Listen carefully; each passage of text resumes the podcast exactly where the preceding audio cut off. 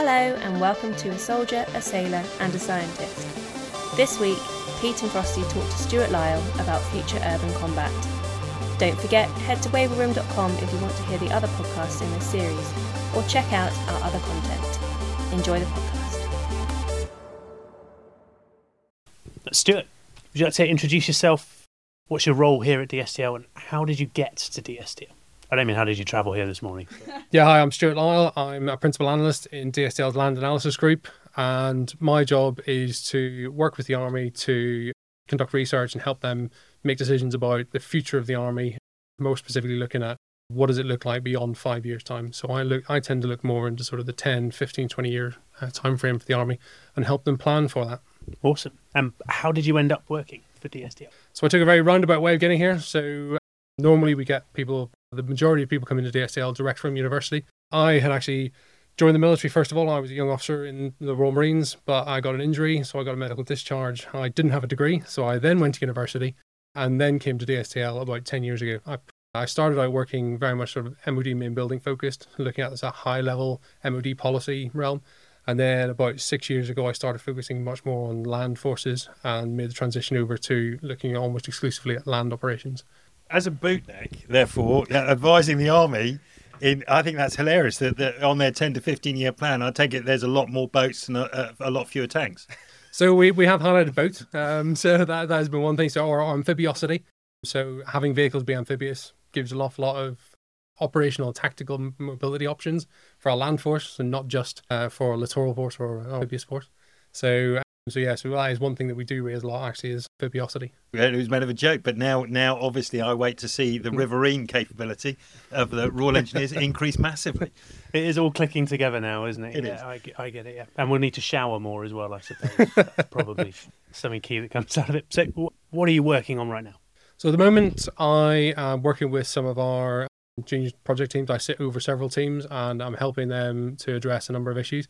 We've got one team that's working with the Allied Rapid Reaction Corps, helping them sort of figure out urban operations at that corps level. But principally, I'm working with the Army, Army Futures, Director of Futures, to think about the future of the Army and what that should look like in terms of platform structures, capabilities. So Project Wavell is one of the ones that is sort of taking up the majority of my time, um, but there's several other ones looking at sort of future concepts even beyond the Wavell timeframe.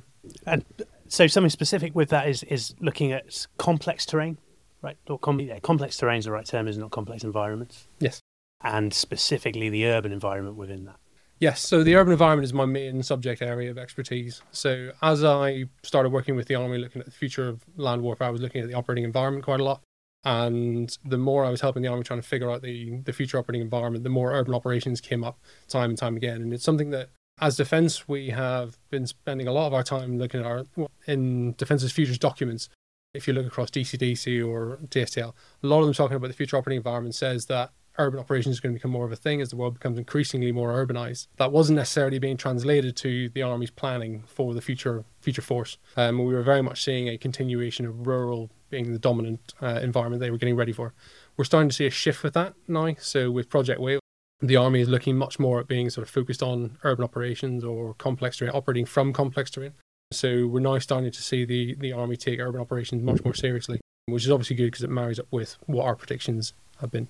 So, what's the difference between urban and complex then? Is it, you know, because they're not the same thing, right?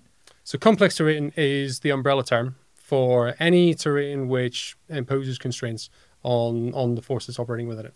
That could be mobility constraints or constraints in logistics or or your ability to conduct ISR. Now, urban terrain is the most complex of complex terrains. So if you can get yourself ready for operating in an urban environment and comfortably operating in an urban environment, then the inference is that you can actually be quite better prepared for other complex terrains. And lots of armies, when they've historically looked at urban, have looked at dismounted close combat, right? So it's been about, you know, the section, it's been about house clearing, it's about movement. But, you know, there are a bunch of others that have come at this through a different lens, right? Based on their own experiences. Primarily in the US, they talk about, you know, a lot more combined arms. They talk about, you know, artillery and armor in the urban. Is, is, is the UK's concept of urban, is DSTL's thinking that urban is around light or is it around combined or is it around you know, God, I hate this phrase, multi multi domain. You know, what is it that you know? Can you characterize it in some way, or is it just it's a, it's a it's an all all players? So urban operations is a combined arms fight. That that that is a that is a fact. Uh, to be good at urban operations, you have to be good at combined arms operations. There's no way around that. One thing that we find is that the perception of urban operations is very much skewed towards an infantry fight, mostly because that's what we can actually do in terms of our physical training estates. It allows us to do a lot more with that than doing a larger scale mounted maneuver because of our uh, the constraints with the size of those estates. Another aspect of that is that our urban operations instructors course is run by the infantry battle school, so it makes people think that it is, although that is a all cap badge welcome course, but it gives the impression that it's an infantry type fight. Now, infantry are crucial to that combined arms capability in that urban terrain. We've seen this with the Russians in Ukraine. One thing they lacked was an awful lot of infantry, and it's been pointed out by many other people that a lack of infantry capability meant that they were pushing armored and mechanized forces into an urban space and then getting def- defeated by small dismounted anti-tank teams. Um, so without that infantry, then all the other pieces are more vulnerable. You can't dominate the terrain. You can't maneuver through the terrain quite as well without infantry. So they are a critical component uh, of that combined arms piece. But infantry can't do it alone. So yes, it is definitely a combined arms a combined arms fight. So what are the other principles about you know, complex terrain? If if it's a combined arms fight, there must be some other facets. You know, some key building blocks. I mean, I, I'm guessing training is one of them, but what are the other ones that, that, that there are? So obviously training is a critical component to it, and we wouldn't we wouldn't uh, say otherwise. And actually, that's one thing that we are good at is actually training at that lowest subunit level, um, because that's where our training estates are geared towards. Another aspect of it is mission command. We talk about it a lot in the British military about being able to empower junior leaders to make decisions. And for an urban operation in particular, where line of sight, lines of communication between junior commanders making decisions and higher echelon commanders uh, is very much disrupted. You haven't got that same picture of the battle space at even platoon or, or company level. So mission command is absolutely critical. And this goes back, you can go all the way back to World War II and you can hear accounts of the same thing saying this was a corporal's fight, it wasn't an officer's fight. So that's something that, as the British Army, because we invest so much in our junior leaders training, that gives us that that benefit. But like I said, that's the foundation that you build on, and you then put in all those combined arms pieces. So, what has the research of your teams on urban and urban in the future drawn out that differentiates it from what we've seen over our own history of operations the last 20 years, right? I mean, there was a fair amount of experience in Basra, there was a fair amount of experience from the Americans in Fallujah or Ramadi. We drew lessons from what we saw in Ukraine or Georgia or Syria, Libya. You know, there's, there's been lots of lessons. What, what does your research draw out about the future that makes it significantly different? Or is it just a sort of linear continuation of, of what we've seen? So, in terms of the way to conduct urban operations at the, the close combat level, there is nothing you under the sun that we've seen. A lot of it is just a reinforcement of the uh, the original rules around combined arms operations, small unit, sort of mission command, and small unit decision makers, small unit leaders. So that was all still extant. It's then trying to figure out how do we then get big army to then fit into that mold. So there's a disconnect between when you go on an operation, you're conducting a combined arms company group level operation where you do combined arms teaming at subunit level, at company level. And then when you look at high level defense planning, where it's all about brigade structures and divisions.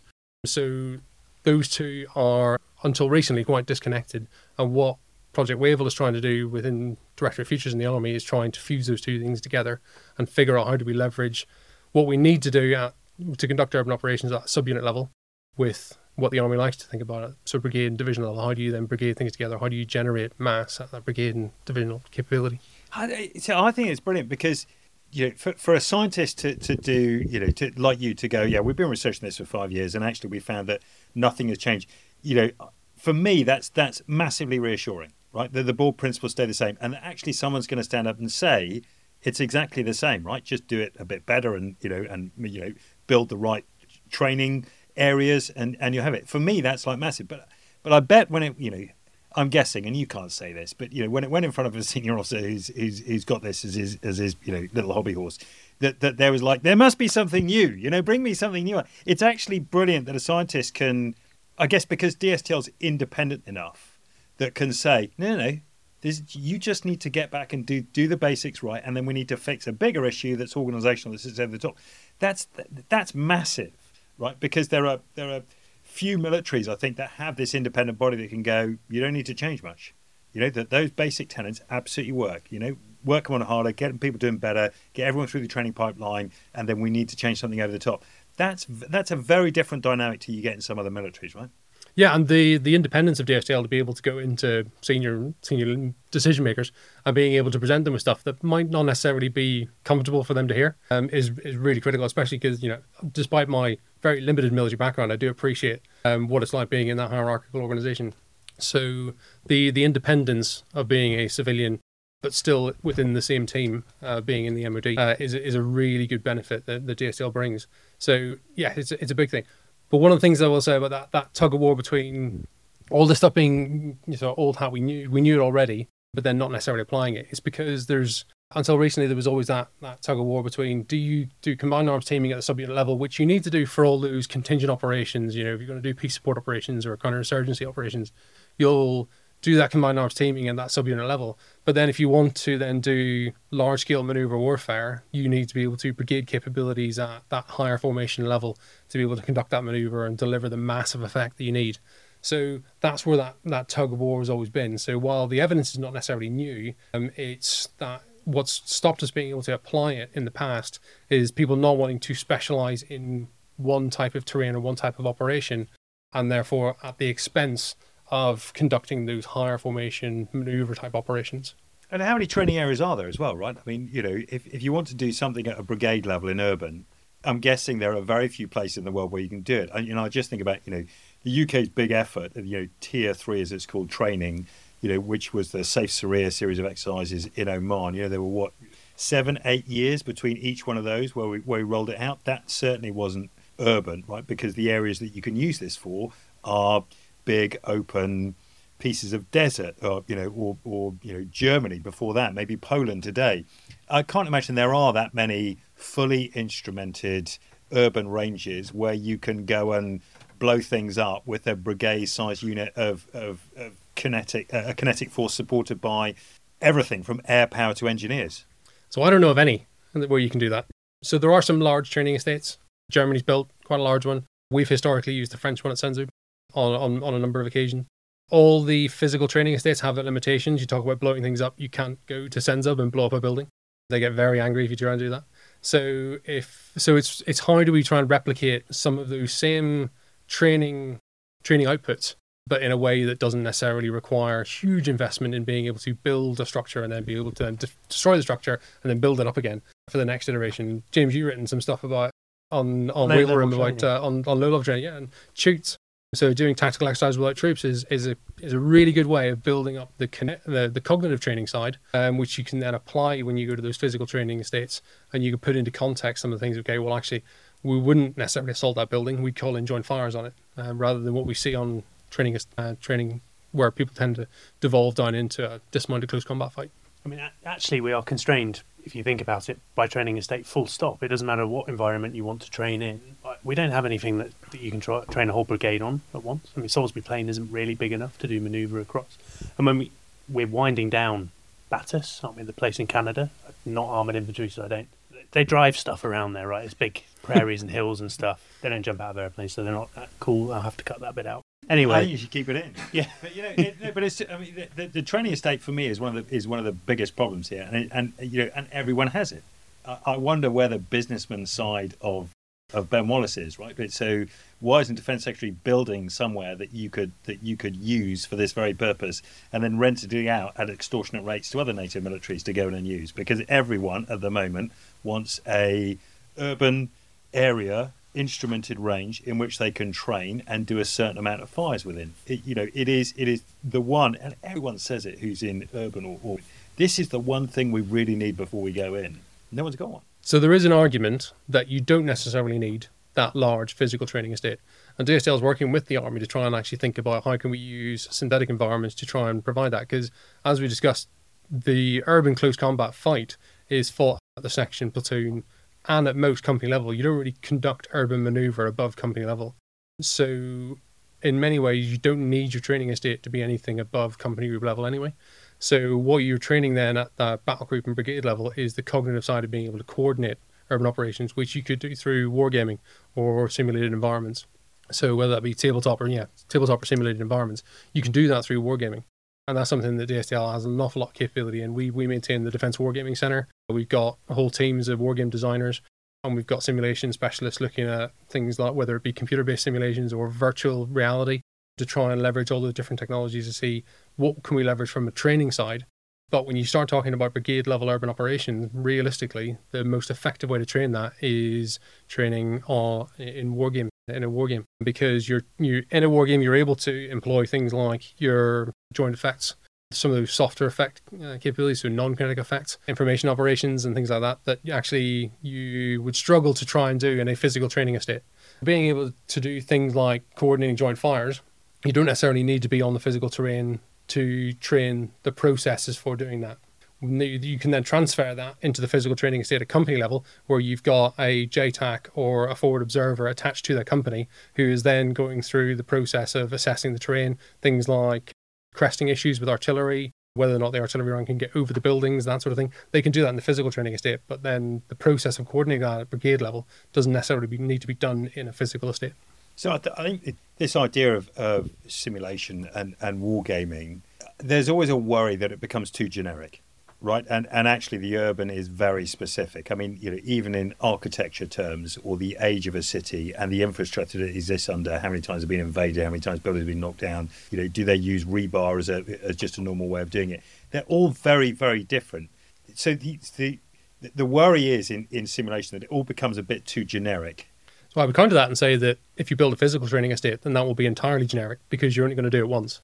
So in many ways, by having a simulated environment, you can offer people different different environments. So if you look at things like VBS three that the army uses at the moment, you can put in multiple different environments, cultural background stuff as well. So you can you can change the full the full layout uh, of the city. You can be well, I think they have a quite a large area of Baghdad already represented in it, as well as sort of Western European style cities. And you can build a, build your own map for your own scenario for your own exercise, depending on what you want to do. And of course, you know, if you take a you take a rifle company to Copehill Down, you're going to need ladders, right? Because you're going to be going through all of the windows. But uh, if you're deployed, you probably want combat engineers to blow holes in walls, and you're not going to do that in our physical training state. Absolutely. Well, unless you use them to rebuild them afterwards as well. You know, there's a there's there's a, there's a resettlement program here for people leaving. They could rebuild the walls, and then people can blow them up. I mean, I think it's a great plan. Yeah, true, true. You mentioned something that raised my eyebrow earlier: difficult conversations with people. So, yes. can you give us an example of something that you've had to have?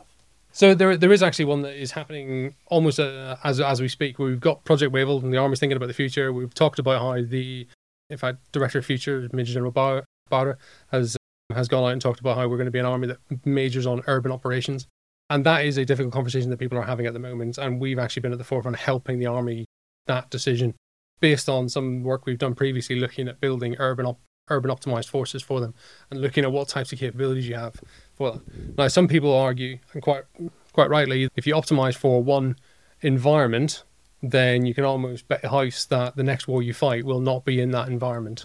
And while that's a valid argument, one thing that we've been trying to help the army make the case for is that if you are urban optimized, that doesn't necessarily mean that every other man has a ladder. What it does mean is that there are certain capabilities you have that increase your capability at conducting that close fight where you're constrained by joint fires, or you have greater ISR to allow you to have better situational awareness at the point of contact.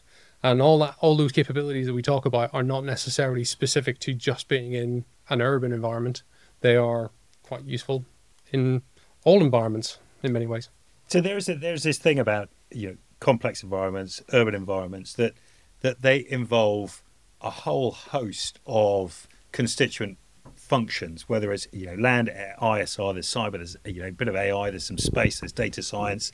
You know, there's a myriad of stuff, including some of those civilian things that you really need, like you know architecture people and and town planners who really understand about spaces and how trees blow up and you know the the effects of of shrapnel on on people, sort of medical part as well. But all of that is sort of underpinned by this idea that it's taking place in a different physical geography which places different a different emphasis on things like survivability and lethality. Does your team like do all those things? Does it do part of them? Does it draw on different experts in different parts of DSTL? How do, how does your research team work? Do they do they contain experts from all those areas, or do you draw them in, or, or are other parts of DSTL to which you, you sort of link into? So yeah, so very good question. DSTL is, is a massive organization. We're about four and a half thousand people, huge range of expertise. And while my group is the, the land analysis group, we're over 100 strong. We certainly can't cover off within that all of the capabilities that you would need. So we're very much a, a sort of hub reaching out across the spokes of all the different areas. So we have the different technology areas who look specifically at lethality or some that look at specifically at survivability. Others will look at mobility aspects. So these people are very much kind of looking at, okay, what is the art of the possible in different time frames? What does the technology say that you could do?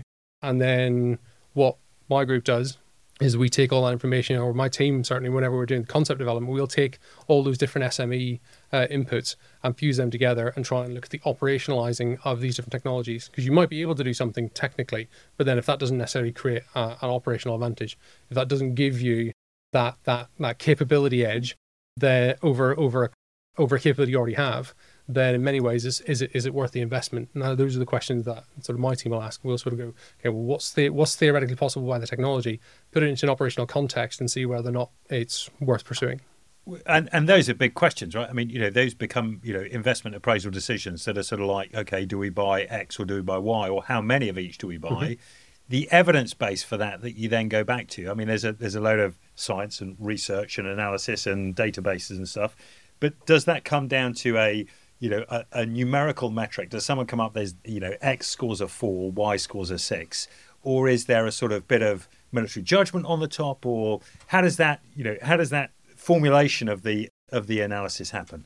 So that's a very big question.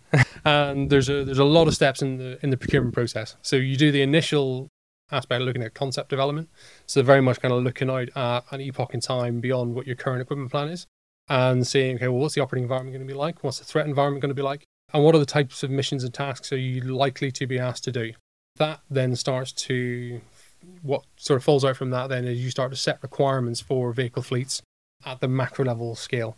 And then a process then goes on from there where people then say, okay, we want to look at medium weight capability versus heavy. We want to look at more expeditionary or so operational mobility is a big one. So therefore we want to look more at a wheeled platform than something else. So you start over a period of years to then set some of the requirements for what that next equipment plan might be.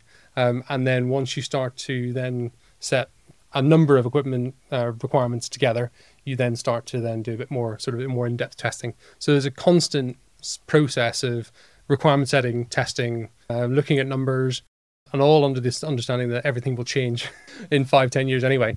So it's a, it's a complex process that never seems to really end. And do you do you and your team do you stay engaged just at the start, providing that evidence base for for you know for the investment appraisal, or are you then you know, apart from the sort of wargaming you know, challenge aspect, you know, are you engaged right the way through, or do you stop at a certain level go, listen, I've got hundred people, you're asking me to solve all of the army's problems, I'm just focusing on this, or do you get pulled into everything right the way down as well?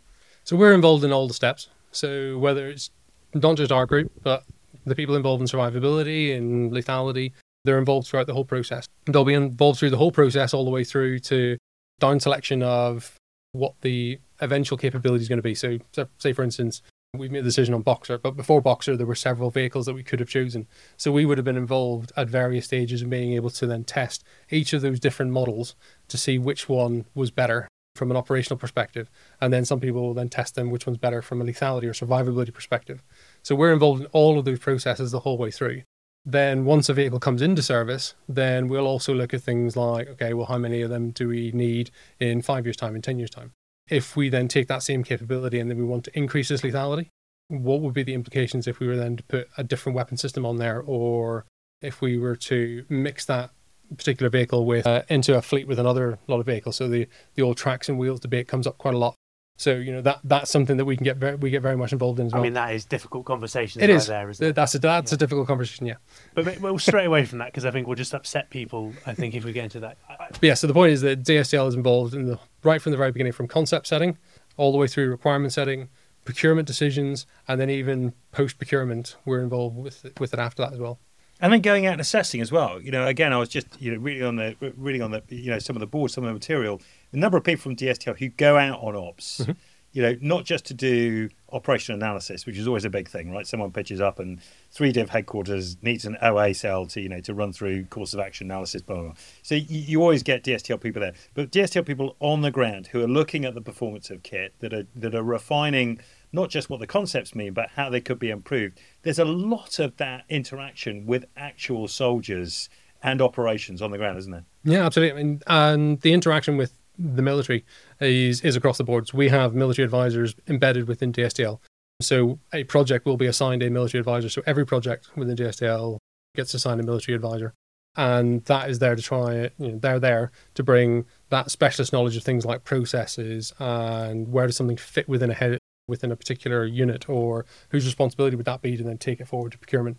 Those sorts of questions that aren't necessarily sort of the deep technical technology engineering or wargamer perspective, but trying to think more about okay, well, actually, how does this fit into a an army structure or an army's way of doing things? That's what we have the, the military advisors for. And how important are those guys in your team? Those those people within your team? Yeah, hugely important. So they they are a critical part. That's why every project is assigned a military advisor.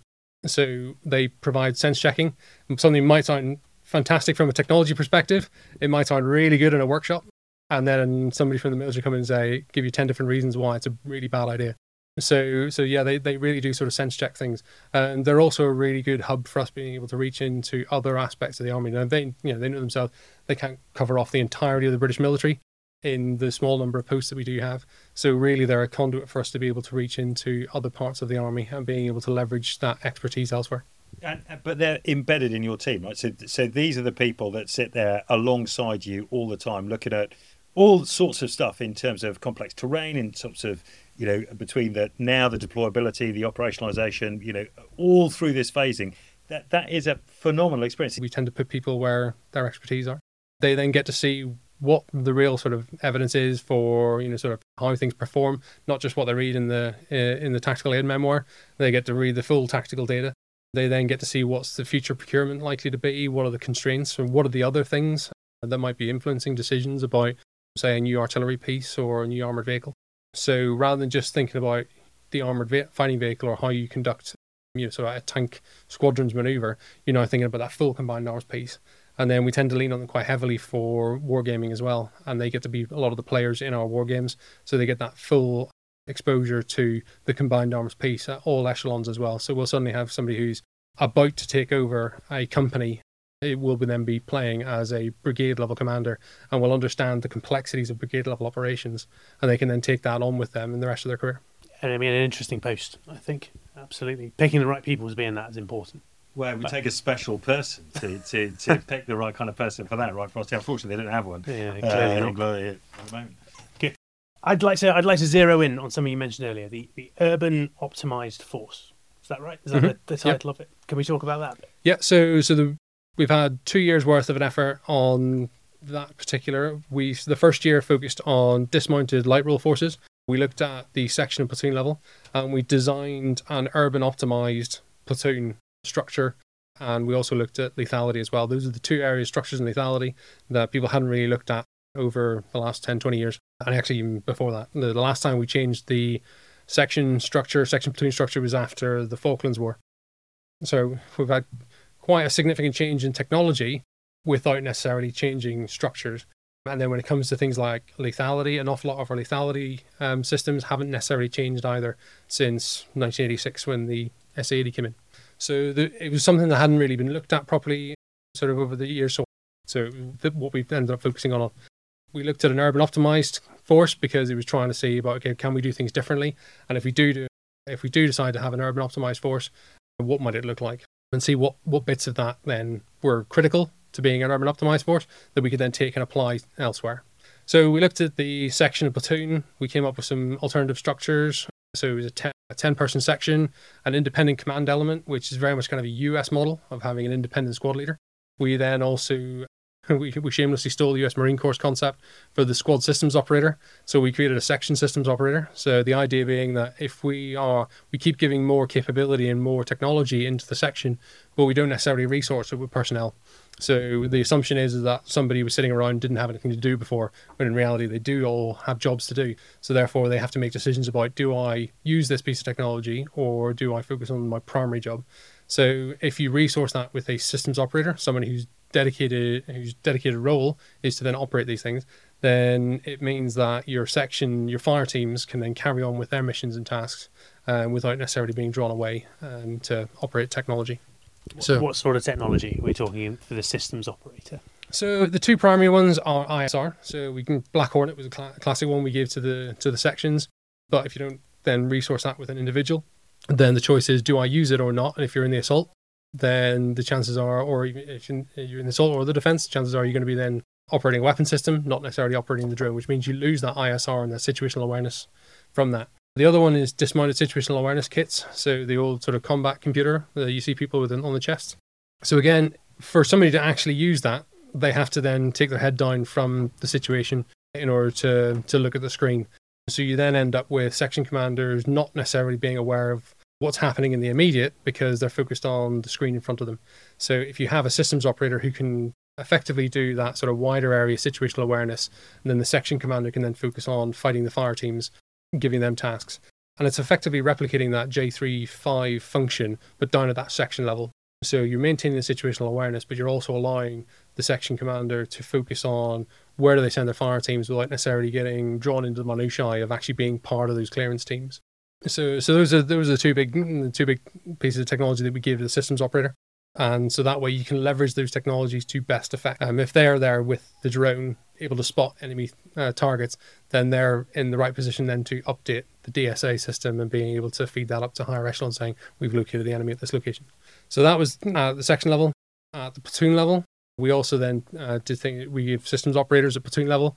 We also took away all the shoulder launch systems from the sections, and we consolidated them into a two-person shoulder launch rocket team, uh, whatever you want to call it, at platoon level and with the idea being is that when you're in complex terrain, the sections themselves are more focused on actually sort of maneuvering through that terrain and engaging the enemy, and are less likely to be running around with a large anti-tank weapon on their shoulder. So therefore, having a a, a small team that is a subject matter expert on that system, being able to independently maneuver as a platoon asset, uh, we actually found to be really useful uh, and a much better use of that type of system than sort of handing them out across the sections. So so that was one thing that we did. We so we came up with the the, the ideas, the concepts. We then went around various uh, experts across defence. So we went to Commando Training Centre, Royal Marines, spoke to the um, CQB instructors there. We went to the Infantry Battle School, and talked to the Urban Ops Wing there, 16 Brigade, and a few others, and we spoke to all their their urban leads and got their input into it as well. So it wasn't this this wasn't just a, DSTL came up with this great idea. So the army got their say on what the concept looked like. We then took it from there and then did the testing of it so we too we put it through our most uh, our highest fidelity urban combat model and was actually able to test the uh, test the full spectrum. So the lethality options, um, the ability to call in indirect fire as well in support of the platoon level actions, um, and see what the trade offs of that were. So we were able to test that, and it was uh, it was it was actually quite striking.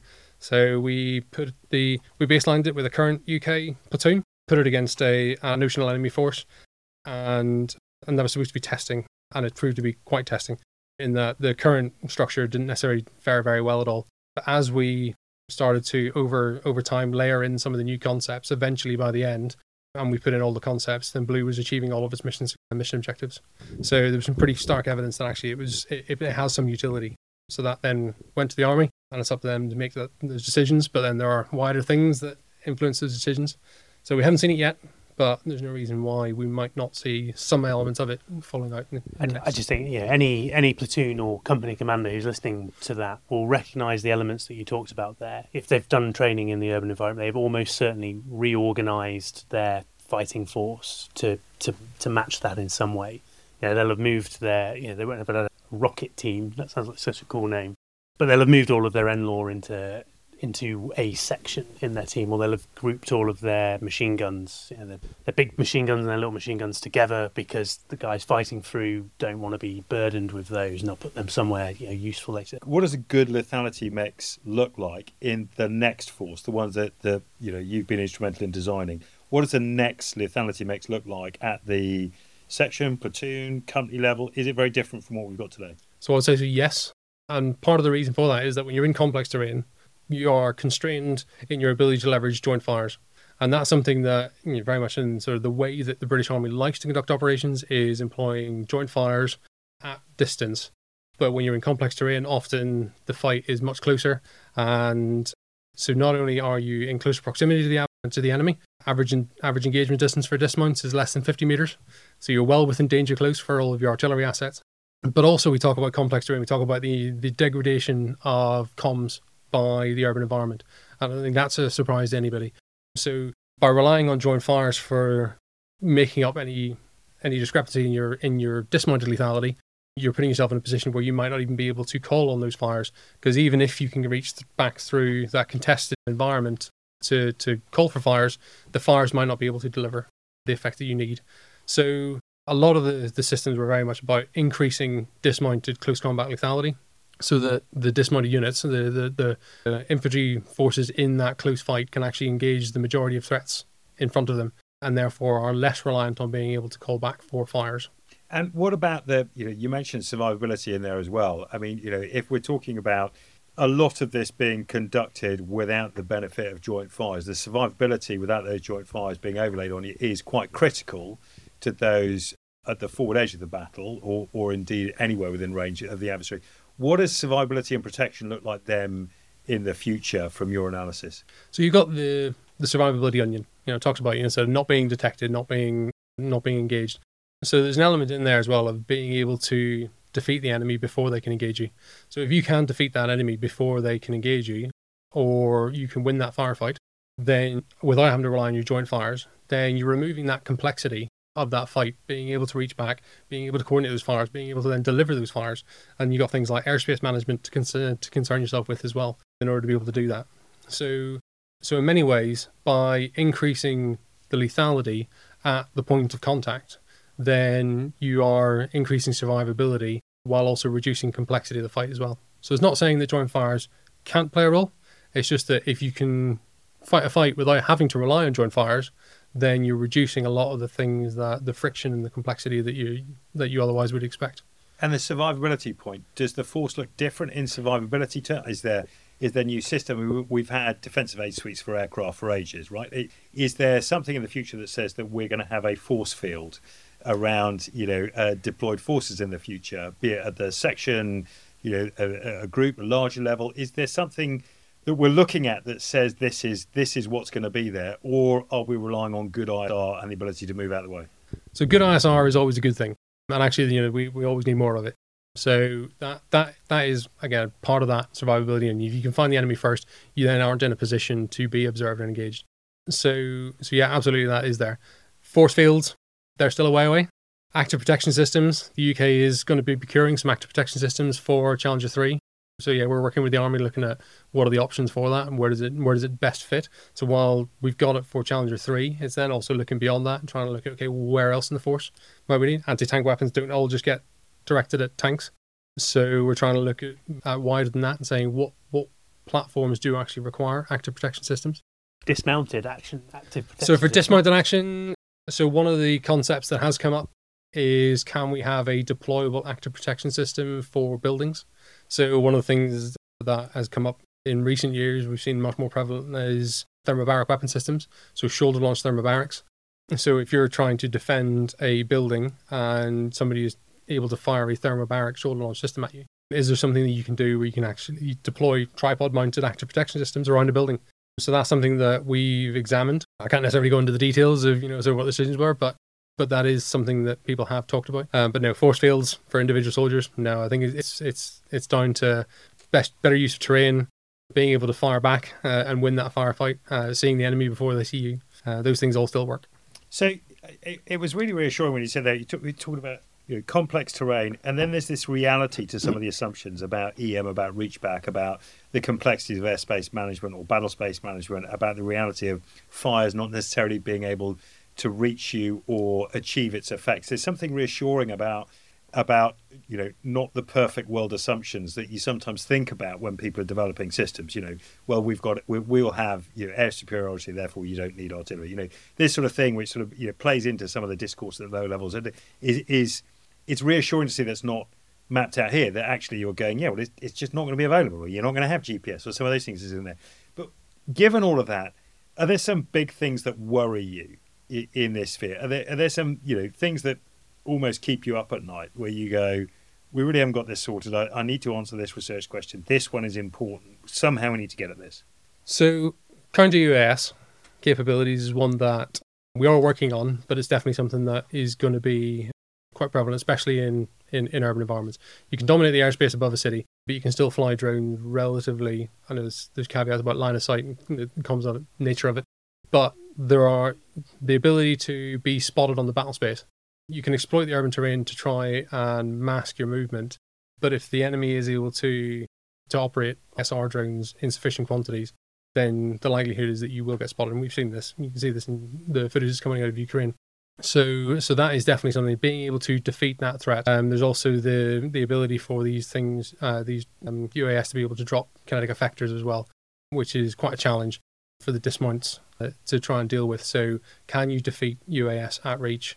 Then that's that's definitely something that that is uh, quite quite worrying. But like I say, we're, we are working on it. So it's it's a known problem. So it's and it's not a new one. This isn't something that we've only just noticed with with you with Ukraine. So so no, it's it's it's in the works.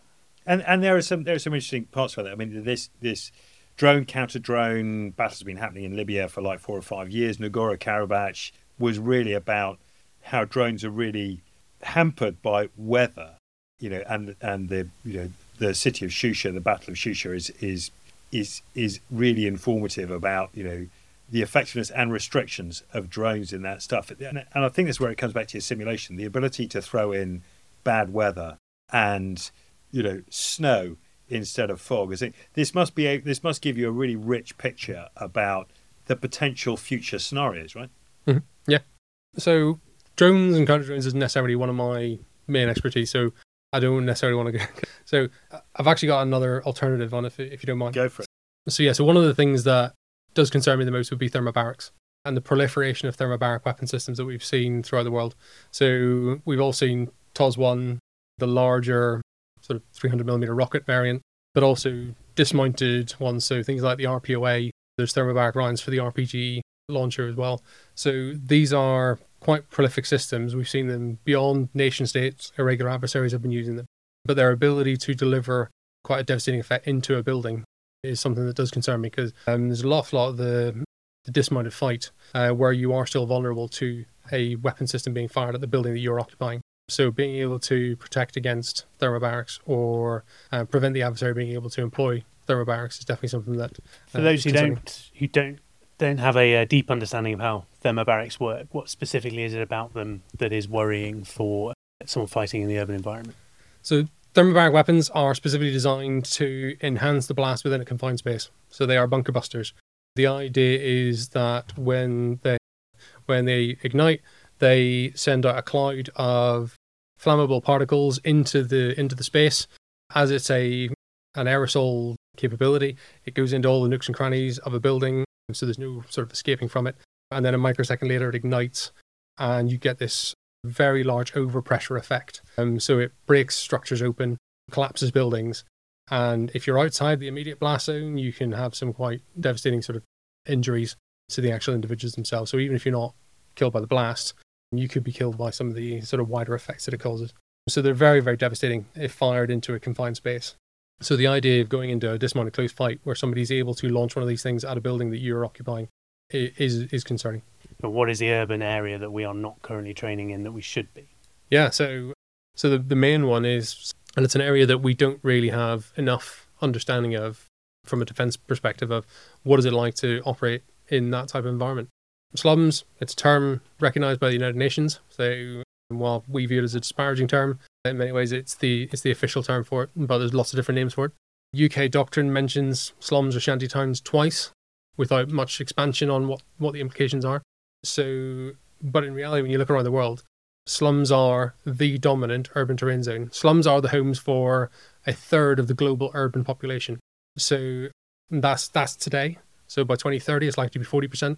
And by 20, 2050, it's likely to be 50% of the world's urban population live in slums. So this is this is not something we can necessarily ignore.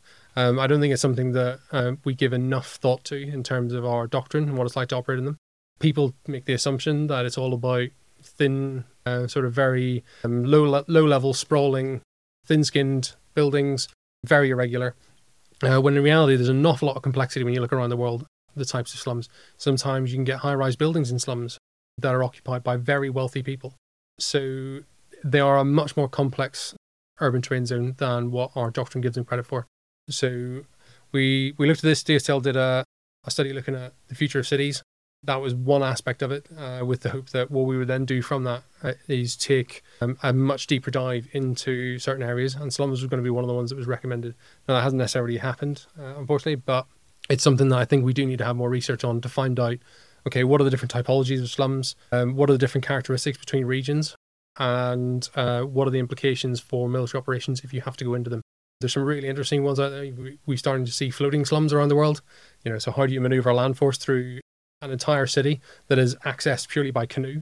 So they're going back to the boats and amphibiosity earlier on. So you know, how, but how do we even access that area, let alone be able to operate in it?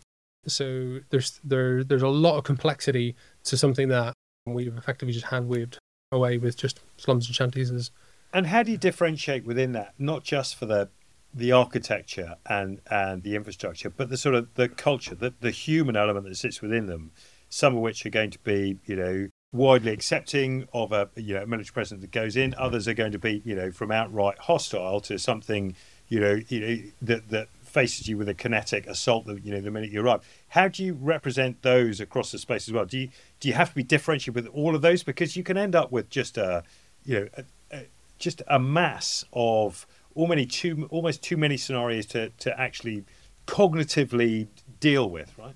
So I said the, the human aspect of slums is almost no different from the human aspect of wider cities themselves. So you'll see that same mix of complexity of the human terrain across all the urban terrain zones. You get it condensed much more within a slum. Some slums can be vertical as well. So then you get those differences between the floors of a building.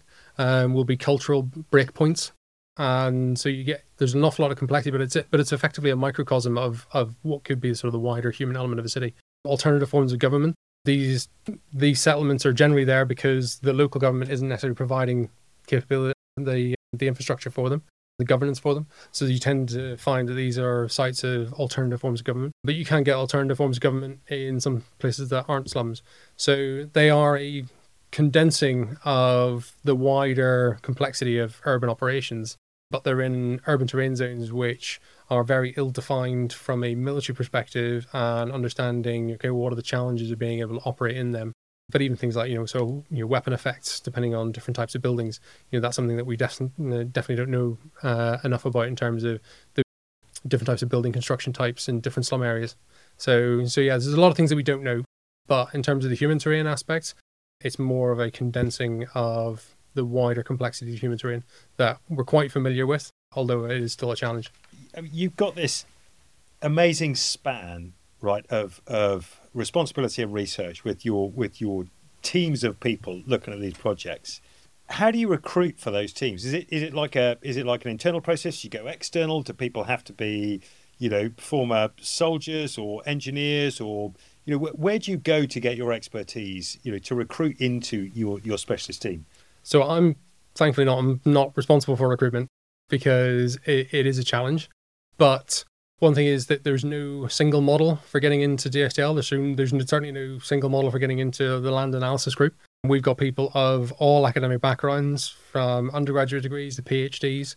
Subject is no is no barrier. One of our um, chief historical analysts has a PhD in how flies, the, the common housefly, flies.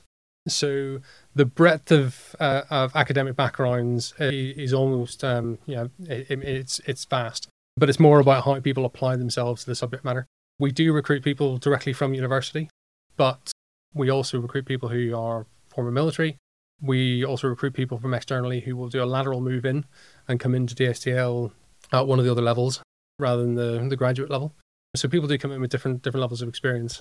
So while I was very short military background, I was very much kind of I came in as a graduate.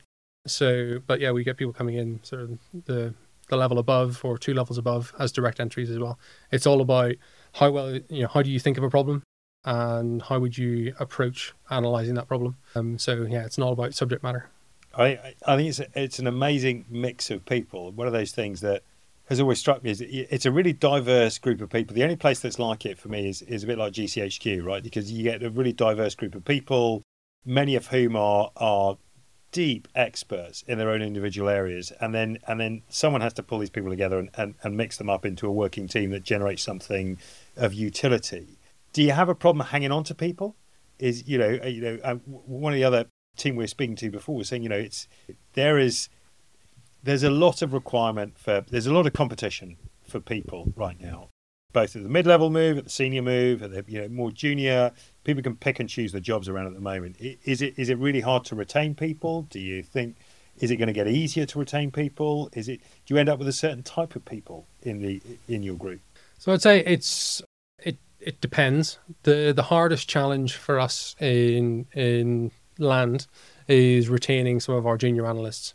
So it takes time to learn the complexities of combined arms, maneuver warfare, or operations specific to a certain terrain zone or terrain type, or or you know learning the the in depth knowledge of you know military bridging or artillery and that sort of thing. So it's so it does take time to develop those subject matter experts, and so we find that a lot of our some of our junior analysts will then once they've been with us for a couple of years they also see opportunities across defense. So they'll go and seek out opportunities work in defense intelligence or in modern building as well. So there's lots of exciting jobs that are out there in defence as well. So so sometimes the challenge for us is keeping somebody long enough that we can then teach them all of the intricacies of land warfare in order to then make them good project leads in sort of three, four, five years time. So yeah, so that's that's the challenging bit that we find. So what keeps you here?